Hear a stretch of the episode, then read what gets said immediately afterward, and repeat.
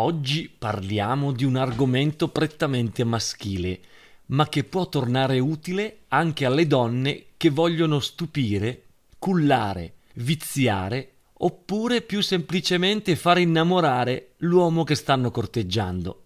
Ogni tanto succede ancora. Penso, forse, ma è bello pensarlo. Molti pennelli ho provato, ma quello con i peli di tasso non lo batte nessuno riesce a trasformare in schiuma qualsiasi cosa venga emulsionato con un po' di acqua. Le prime volte che l'ho utilizzato mi arrivava al naso quell'odore di animale che mi sembrava di averlo appena catturato, come ai tempi dei cacciatori raccoglitori, scuoiato e messo da parte i preziosi peli. Le sei del mattino in mutande. Sono davanti allo specchio il pennello gira come sulla giostra, in una scodella di ceramica bianca con all'interno il sapone da barba e un non nulla di acqua per formare una schiuma viva, quasi solida, di quelle che sta in piedi da sola.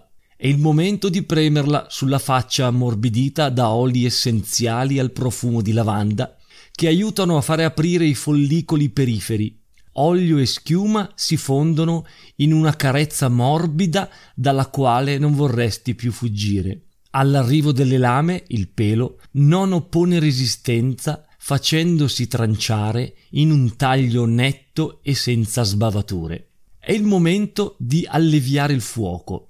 Lo faccio sempre con un latte dopo barba inodore o leggermente profumato.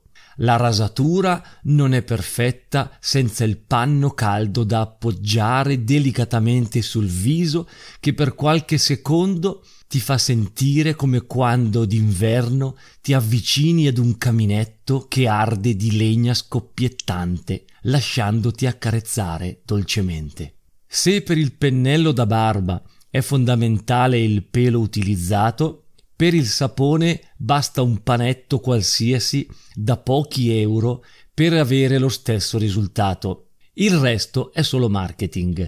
Infatti, un sapone da barba colato all'interno di una ciotola di metallo o plastica può costare anche 3 o 4 volte in più.